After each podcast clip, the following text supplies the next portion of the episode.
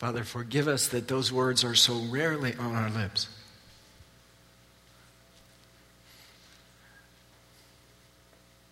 That we have so settled here, so pillowed our lives here, that our longing for you is, is forgotten. And yet, when we hear read the scriptures and when we hear sung the songs that turn our wayward hearts back towards you and the hope of forever with you, it does stir us in an extraordinary way. And so we pray now that your Spirit and your Word would have their way with us that we would not resist, that we did not yield to distraction in this time, but our minds and our hearts and our lives might be yours.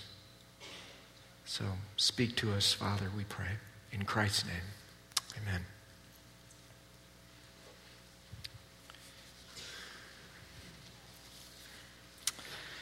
It has been called by historians the great disappointment.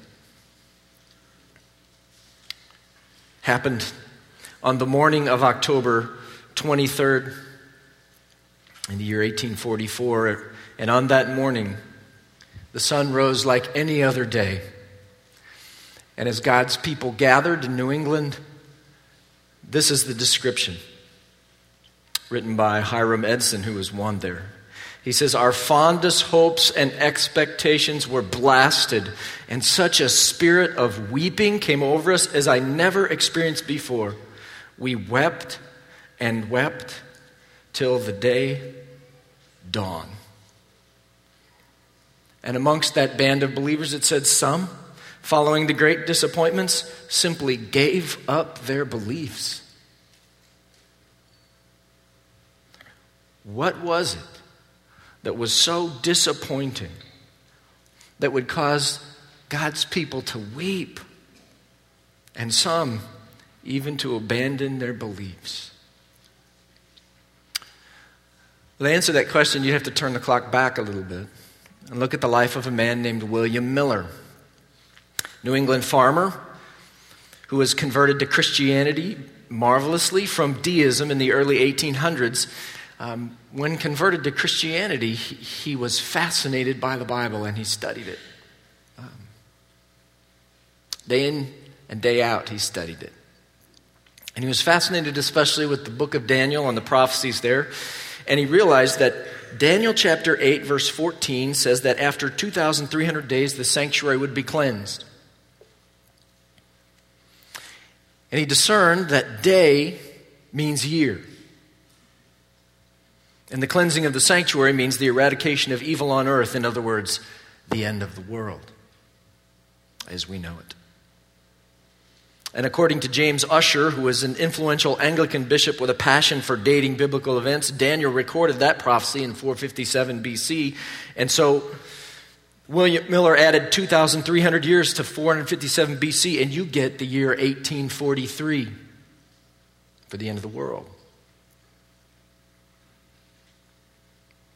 And so he traveled, sometimes speaking at the age of 62, 85 times in about six or eight weeks on these matters.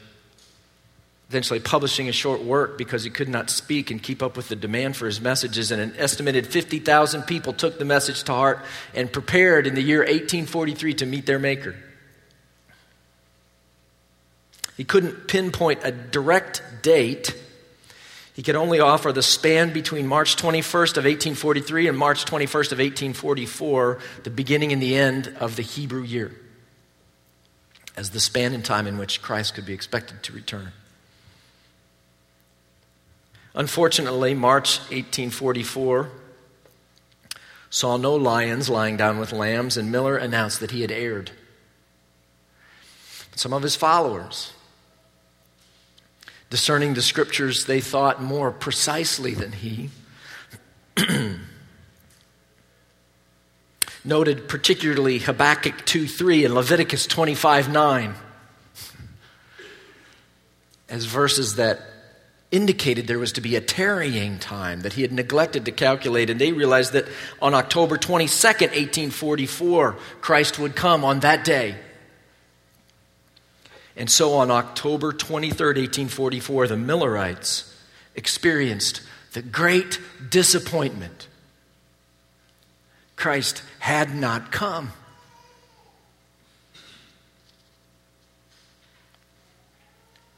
Now, the New Testament says that the return of Christ, rightly understood, not only will not lead to great disappointment and grief, but instead is our greatest, surest hope. Even in the face of death itself.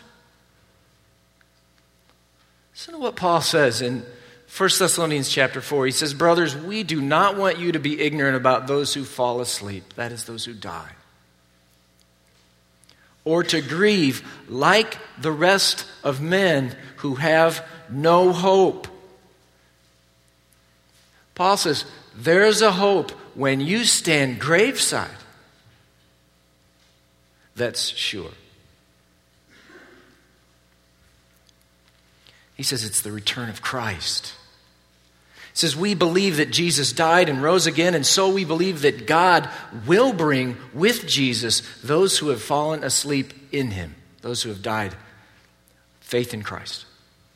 According to the Lord's own word, we tell you that we who are still alive, with who are left till the coming of the Lord, will certainly not precede those who have fallen asleep. For the Lord himself will come down from heaven with a loud command, with the voice of the archangel, and with the trumpet call of God, and the dead in Christ will rise first. This, Paul says, is hardly the great disappointment. He says, it is our greatest, surest hope. And this hope of the return of Christ is one of the central themes of two letters that Paul is writing to a church in a, in a place called Thessalonica. They are in the New Testament of your Bibles. You should open there now to 1st and 2nd Thessalonians. Thessalonica, the church in Thessalonica was a church that Paul himself planted on one of those missionary journeys that he took. We've been looking at those since Acts, and along one of those journeys, the second one, Paul started a church in a place called Thessalonica, and he's writing these letters to them. You can read about it in Acts 17 later if you'd like. Like all the churches that Paul planted, how he loved the people of the church called the Thessalonians. Listen to the way he speaks of them. He starts his letter this way. The very first letter he says, Paul, Silas, and Timothy, to the church of the Thessalonians in God the Father and the Lord Jesus Christ, grace and peace to you. We always thank God for you, for all of you. Mentioning you in our prayers, we continually remember before our God and Father your work produced by faith your labor prompted by love, and your endurance inspired by hope. Your faith, your love, and your hope in our Lord Jesus Christ. In the second chapter, he says, We were gentle among you when we were there, like a mother caring for her little children. We loved you so much that we were delighted to share with you not only the gospel of God, but our lives as well. Because you had become so dear to us. So dear to us. For you know, we dealt with each of you as a father deals with his own children, encouraging, comforting, and urging you to live lives worthy of God who calls you into his kingdom and glory. Paul says, I love you like a mother loves her children. I love you like a father loves his children. And fathers, if you want a job description, there you go. encouraging, comforting, and urging your children to live lives worthy of God. It's not a bad job description. Paul says that's, that's what our affection for you is like. He doesn't just say this in the first of his letters, the second letter has the same idea. He says, We ought always to thank God for you, brothers, and rightly so, because your faith is growing more and more, and the love every one of you has for each other is increasing. Therefore, among God's churches, we boast about your perseverance and faith in all the persecutions and trials you are enduring. Paul loved them. And he cared deeply that they had suffered so because of their faith. Now, his letters contain, uh, ju- it, these are just fantastic letters, and I want to uh, encourage you. They're short. You should read them this week. Sometimes they send out highlights for the longer passages.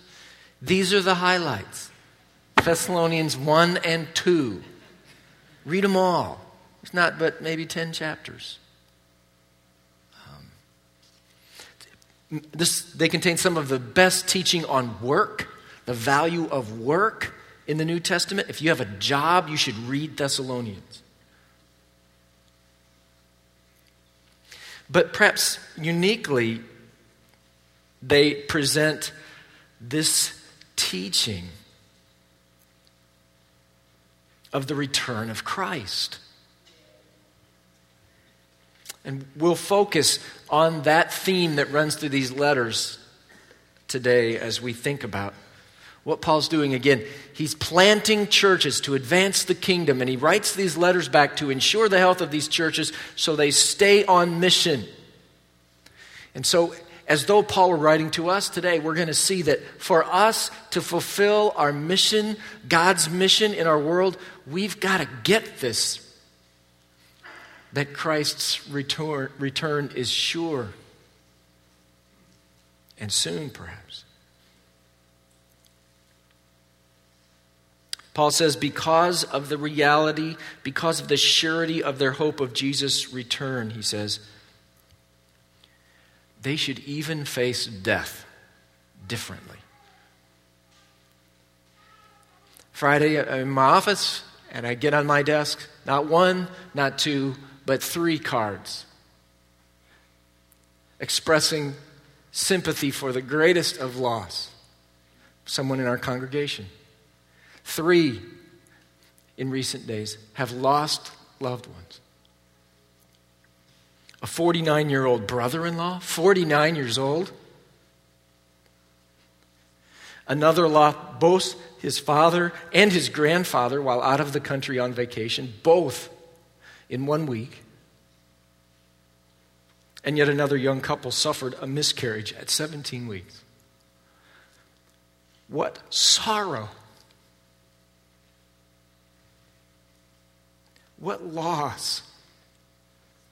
And yet, Paul says to this suffering church, and I cannot help but wonder if some of them had not suffered unto death for the gospel. So that he would say, Brothers, we do not want you to be ignorant about those who fall asleep, about those who die, or to grieve like the rest of men who have no hope. Why not? Why should the follower of Christ grieve differently at the most tragic of losses? What makes graveside different for those who believe? And Paul's going to go on and he's going to say there are two great doctrines that matter at graveside. And don't miss my choice of words. They are doctrines. Doctrine matters. You need it. That's why we teach it. Paul says these two things, if you believe these and you cling to these, they'll change the way you think about and face death, and they'll change the way you live life every day. If you'll get these two things. And the first of those is the resurrection of Christ. He says in verse 14, don't, don't grieve, he says, like those who have no hope. It's okay to grieve. Jesus wept. You know, the, the scriptures are riddled with those who grieve the loss of a loved one, but he says, don't grieve like somebody who doesn't have any hope because we believe that Jesus died and rose again, and so we believe that God will bring with Jesus those who have fallen asleep in him. Our hope of resurrection is directly tied to Jesus' resurrection. Uh, Paul will write later in 2 Corinthians 4, or elsewhere in 2 Corinthians 4, he says, We know that the one who raised the Lord Jesus from the dead will also raise us with Jesus and present us with you in his presence. These are inseparable things the resurrection of Christ and the resurrection of his followers. See? Because he has risen, we will. If Christ rose, we will. So this morning you can see it's pretty important. Do you believe in the resurrection of Christ? Do you believe that on the third day, frantic disciples looked in that tomb and it was empty? He was risen. And that he made 10 appearances over the next 40 days to crowds of up to 500 people. Do you really believe that? Do you believe that's historically accurate? If you want to stand, at the grave. More critically, perhaps, this morning, if you want to, your family to stand at your grave with something more than inconsolable grief and loss and despair, it all hinges on what you believe about the resurrection of Christ. Did he raise or not? Did he die for the sins of those who would believe in him? And then did he rise? 1 Corinthians 15 says, If only for this life we have hope in Christ, we're, we're to be pitied more than all men. But Christ has indeed been raised from the dead, the first fruits of those who have fallen asleep. For since death came through a man, the resurrection of the dead came also through a man. For as in Adam all die, so in Christ all will be made alive. See, it all hinges on the resurrection of Christ. Otherwise, we're reduced to just wishful thinking. He's in a better place. I know it. I hope it. I wish it. I heard it on a country western song. Do you think you could use another angel to help pour out the rain? Okay. Don't get your eschatology, the end of the doctrines of the end of the world or the end of life, from country western songs, okay? Get it from the scriptures we don't become angels. And we don't help pour out the rain. The Bible presents a much more glorious future. Do you know what it is? You should. It's your hope if you're a follower of Christ. A wish does not replace grief at the graveside with worship. Only a certain hope anchored in the resurrection power of the risen Savior, Jesus, the Christ, does that. Okay.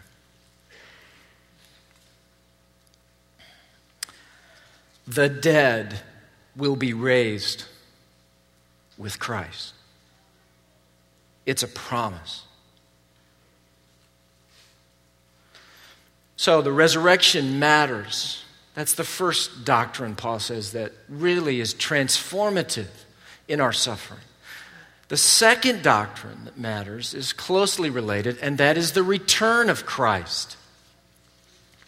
He continues on in 1 Thessalonians chapter 4, and he says, According to the Lord's own word, we tell you that we who are still alive, who are left till the coming of the Lord, will certainly not precede those who have fallen asleep. For the Lord himself will come down from heaven with a loud command, with a voice of the archangel, and with the trumpet call of God, and the dead in Christ will rise first.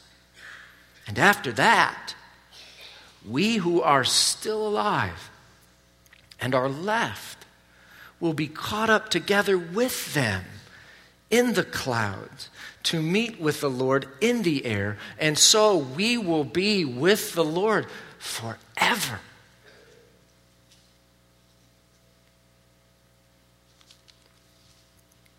And so he unfolds a stunning hope for those of us who have lost loved ones. He says they're actually going to be raised. Their bodies will be raised before the living at Christ's return. And those who are living will be united with them. And together we will always be with the Lord. This is not some fairy tale. Isn't something made up to sell left behind books.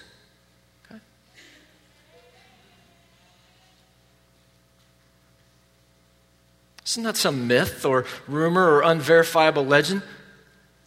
This is our sure hope. According to Jesus' own words, he says, John 14, if I go and prepare a place for you, I will come back.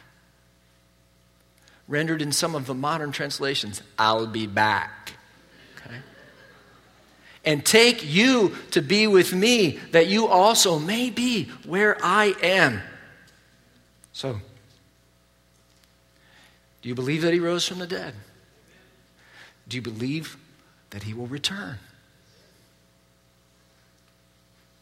If you want to stand by that grave one day, or if you want your loved ones to stand by your grave one day, with anything ruling their hearts except inconsolable grief, loss, and despair, it all hinges on whether you believe His promise to return. See, If you believe He's risen and that He will return as He has promised, then you have an unshakable hope.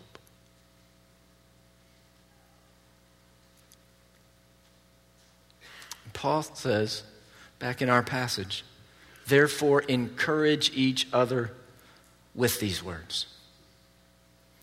We should speak to one another of the return of Christ. Because we are so forgetful and so distracted, we need to be reminded that Christ has risen and he will return. And we will be caught up together with those who have died. And we will be together with the Lord forever. Now, the, the section of theology called eschatology, the study of end things, end times, um, is fraught with controversy.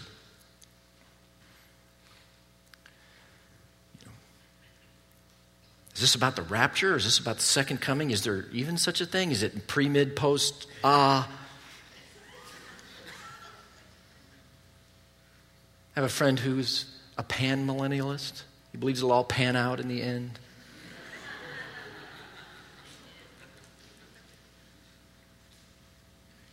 Does he take him to heaven, or is this something about a new earth? What, what's going on here? You need to understand our hope is not principally about when. It's not about a slot in a scenario or a page on a calendar. It's not even principally about a destination. The Bible has much to say about our destination. Not about the calendar, it's not about the destination, it's about the company. Okay? We will be caught up together with them, and we will be together with the Lord forever. That is our hope. Not when or so much where, helpful though those conversations are. It's who. It's Him. And Paul says the return of Christ should f- shape the way we face death. And, he says in the next chapter, chapter 5, it should shape the way we live life every day. Every day. Chapter 5, he says, Now, brothers, about times and dates we do not need to write to you, for you know very well that the day of the Lord will come like a thief in the night. While people are saying peace and safety, destruction will come on them suddenly as labor pains on a pregnant woman, and they will not escape. But you, brothers, are not in darkness, so that this day should surprise you like a thief. See, the return of Christ is this great clarifying act that divides all of humanity in two groups okay? children of darkness and children of light. Those who believe in Christ and those who do not. There is no middle ground. In the language of politics, there are no independents. Vote this way one time, vote that way another. Uh uh-uh. uh There are no Republicrats or Demoplicans. It's one or the other. It's not Christ, it's not Jesus and. Okay? It's Jesus or. And Paul says that being children of light or darkness shows up at the return of Christ in a very clarifying way, but it ought to be clarifying now. It ought to be shaping our days by our expectant, hopeful readiness for his return. There ought to be a difference the way you live your days, your Monday, your tomorrow, because you believe in the resurrection and the return of Jesus Christ. That's supposed to shape Monday.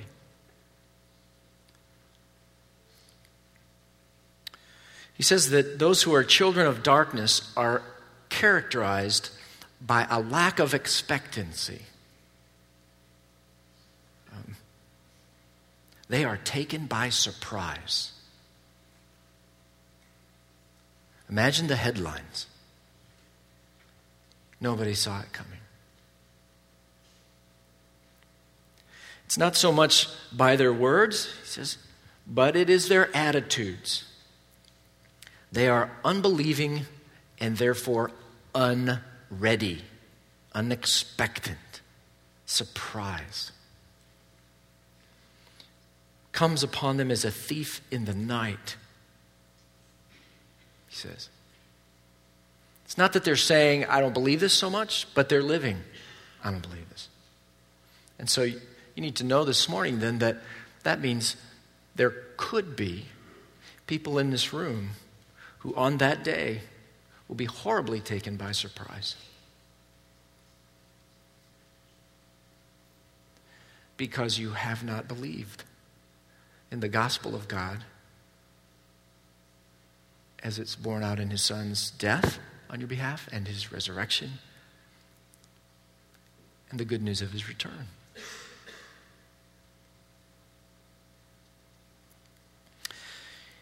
It's like a thief in the night. Ever been robbed? I've been robbed. Had stuff stolen. Never expected it.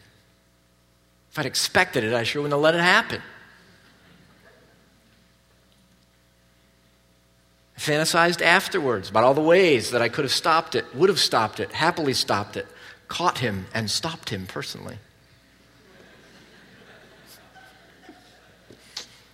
Um, ever had labor pains, ladies?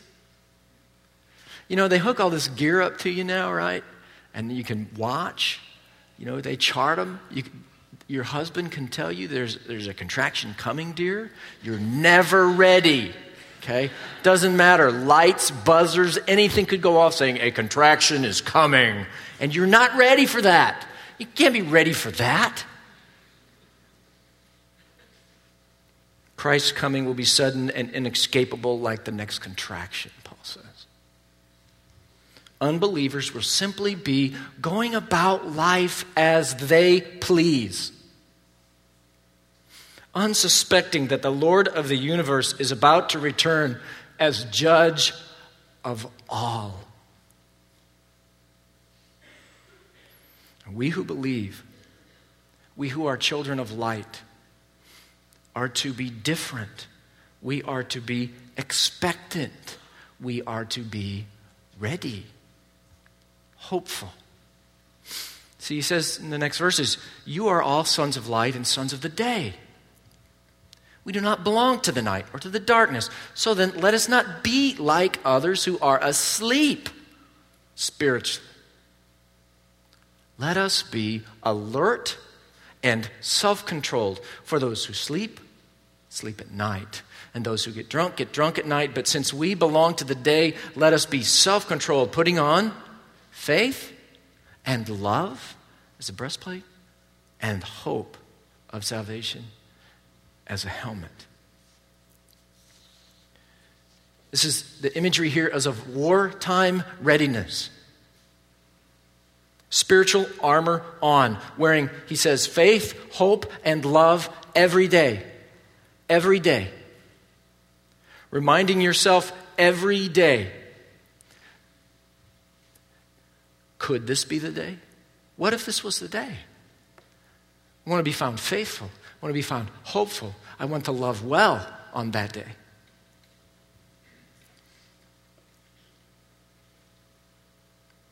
And I think personally, no, no matter what your particular eschatology is, to ask yourself regularly, what if this was that day? It's not a bad question. Or to think about places like Matthew 24, where Jesus says, Therefore, keep watch, because you do not know on what day your Lord will come. I don't know what your eschatology is, but I'm betting that all of us are going to have some revision to do when he comes. I haven't found anybody that's got it all wrapped up tidily and can answer all my questions. I have my hunches and my leanings, but nobody solves it all. So we're all going to have to get it straight. So I just say, be ready. Okay? You don't know on what day your Lord will come or what day he won't.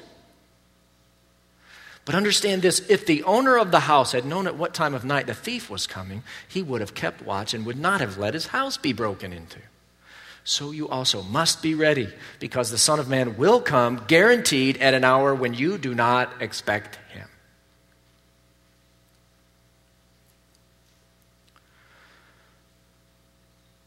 Paul says, as children of light, if we truly believe in his return, put on faith, hope, and love every day so that we're ready, so that we fend off temptation every day, so that we'd be ready.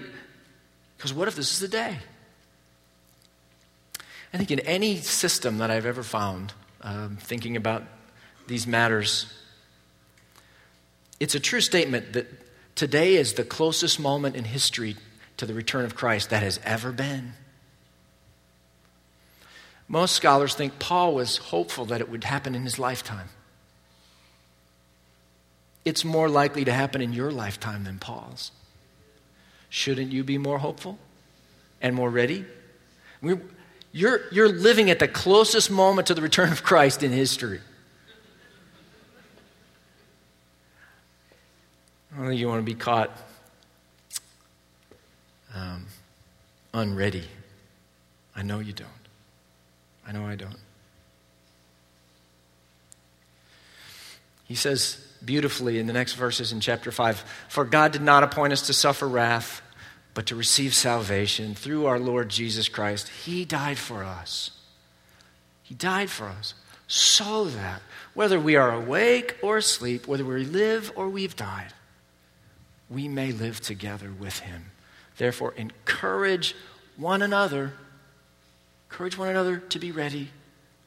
And build each other up so that you will be ready just as in fact you are doing. Our destiny, he says, is not for wrath, but for salvation. Christ died to secure that destiny for us so that at his return, our destiny would be to experience the salvation of God, not the wrath of God. Why did he do that? Why did Christ take the bullet for us, so to speak? Why did he sit in the chair in our place? Why did he hang on the tree for my sin. To change my destiny, yes. But in verse 10 there, it says he did that so that we may live together with him. That one of, one of the reasons Jesus endured the cross was for your company. so that you could be with Him now and forever. And so a day lived apart from Christ is a day contrary to the cross.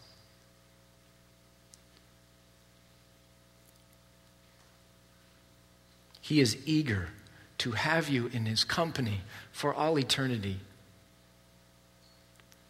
And that is why he went to the cross. It's one of the reasons why he went to the cross, that we may live together with him.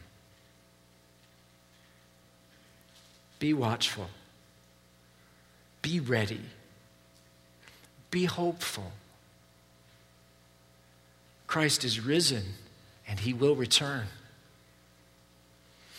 But make no mistake about it, there is, in a sense, another side to this doctrine a more sobering side because there are those who are destined for wrath.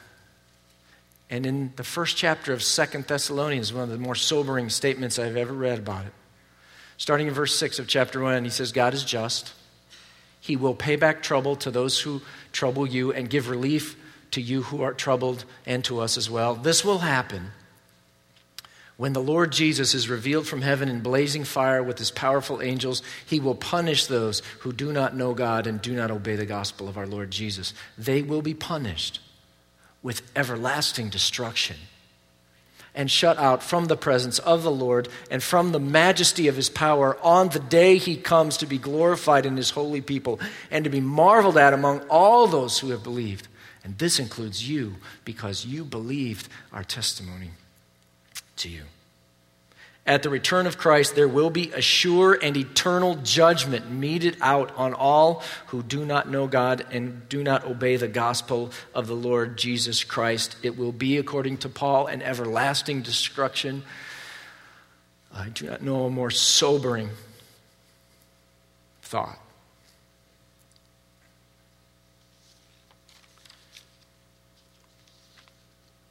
Tony Campolo tells a story from uh, on July 4th, back in 1854, a man named Charlie Peace, a well known criminal in London, was hung.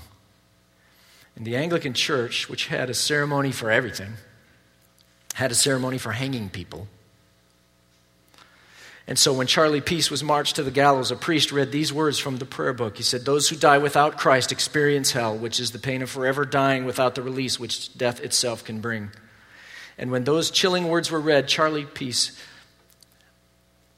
the condemned criminal, stopped in his tracks and turned to the priest and shouted in his face, Do you believe that? Do you believe that? The priest, was a little taken back by the verbal assault, stammered for a moment and said, Well, I suppose I do. Well, I don't, said Charlie. But if I did, I'd get down on my hands and knees and crawl all over Great Britain. Even if it were paved with pieces of broken glass, if I could rescue one person from what you just told me.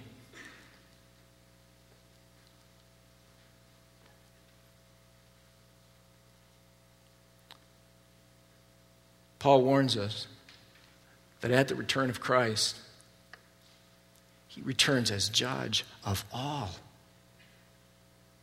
And for those who do not know God and obey the gospel of the Lord Jesus, they will be punished with everlasting destruction, shut out from the presence of the Lord and from the majesty of his power. I think that just underscores the urgency of our compassionate rescue mission. There was, Paul's day, and as continues to be in this day, false teaching concerning these matters about the return of Christ. And in 2 Thessalonians 2, he writes about that. He says, Concerning the coming of our Lord Jesus Christ and our being gathered to him, we ask you, brothers, not to become easily unsettled or alarmed by some prophecy, report, or letter supposed to have come from us, saying that the day of the Lord has already come. So that's the problem. There were some who were saying in Paul's name that the day of the Lord had already come and was upon them. And of course, we know that aberrant predictions abound. I've already shown you that in our own culture's history. It persists. The Jehovah Witnesses um, seem to excel at bad predictions concerning the, the end of the world. So far, they've predicted in 1874, 1878, 1881, 1910, 1914, 1918, 1925, 1975, and as recently by some, 1994. Um, if if you're in conversation with the Jehovah Witnesses and some of what they say makes sense to you, please understand how desperately wrong they have been about critically important matters. And whether or not you want to trust the interpretation of the scriptures to a group of people who have been so horribly wrong, so repeatedly, and have not learned from it. But that's a whole other can of worms. So, um, Paul continues in chapter 2. Don't let anyone deceive you in any way. And he goes on to say, there's a couple things that have to happen, the Bible says. And I've taught you uh, about these things. He said there's going to be a rebellion and there's going to be a man of lawlessness that's going to show up. And they've not shown up, so we're not in the day of the Lord. What he does, though, Paul says, he gives biblical teaching, this time his own teaching to calm their fears and safeguard their souls. The Bible is the way you protect yourself from false teaching, from knowing what the scriptures say. And of course, Jesus says, No one knows the day or hour, not even the angels in heaven, nor the Son, but only the Father. How much angst could have been spared, wayward believers and seekers, if we had heeded Jesus' teaching and known it well? Paul's purpose in giving these signs of the end is not to lessen our expectancy of the return of Christ, but to protect them and us from error. Do you know what the scriptures teach about the return of Christ? There is much clear teaching. Paul does not say, hey, it's this eschatology. Don't worry about it. It'll all shake out. You don't have to know that stuff. He doesn't say that. He is greatly concerned to issue corrective teaching on this doctrine of the return of Christ, the day of the Lord, the end of the world as we know it. So you need to know what the Bible teaches about the return of Christ. And you need to know that with great humility because it seems that we're given information about the end of the world and return of Christ um, on a need to know basis only. Of course, our want to know greatly exceeds our need to know. Hence, many books, many disputes, and uh, many conversations. We don't get all we want to know about the calendar or even the destination, but we get the big ideas and we know who, we know what our hope is. And I would just like to challenge you will you learn and know and cherish the hope of the return of Christ? Will you read 1st and 2nd Thessalonians this week with an eye towards that recurring doctrine? With humility, letting the main things be the main things, but knowing and cherishing what the Bible teaches with clarity about the return of our Lord and our hope. Now, those Millerites back in 1844, they went on, and some of them abandoned their beliefs, but there were others who went on and met in Albany in 1845, the next year, to form a conference that splintered into three groups in the future. One of those today is called Second Advent Christians. And they believe that Miller was wrong about the time but that that was really a minor matter. He was right on the essential. Christ is coming soon. And so I pray that we would be found with those second Advent Christians who, in spite of all the guesswork that surrounds this teaching, we will hope and we will rest and we will treasure and we will be shaped by the hope of the return of Christ. Paul says at the end of 1 Corinthians, he's got his kind of standard greeting. Churches greet you, Aquila and Pris- Prisca greet you, um, all, everybody greets you. Greet one another. And then he says, Maranatha. Strange word has persisted even into our day. Maranatha. Come, Lord. Come. As we have our closing response in worship, it says just that. I know sometimes this doctrine affects people in unusual ways, and uh, it convicts you of what seemed to be wholly unrelated sin. You're listening to teaching about the return of Christ, and you are broken now about your marriage. Return of Christ marriage? Or, or the way you've handled your money, or the way you treated a child, or the way you honored a parent or didn't, or the, what you did at school or work, or whatever. God speaks to us about the purity of our lives when we teach this doctrine. And so, God's speaking to you today as we invite His coming. We speak of our faith in this closing song. If you want to come forward for an evident expression of humble prayer and repentance, I'd encourage you to do that. Just make your way down. Let's stand and let's sing of our great and sure hope.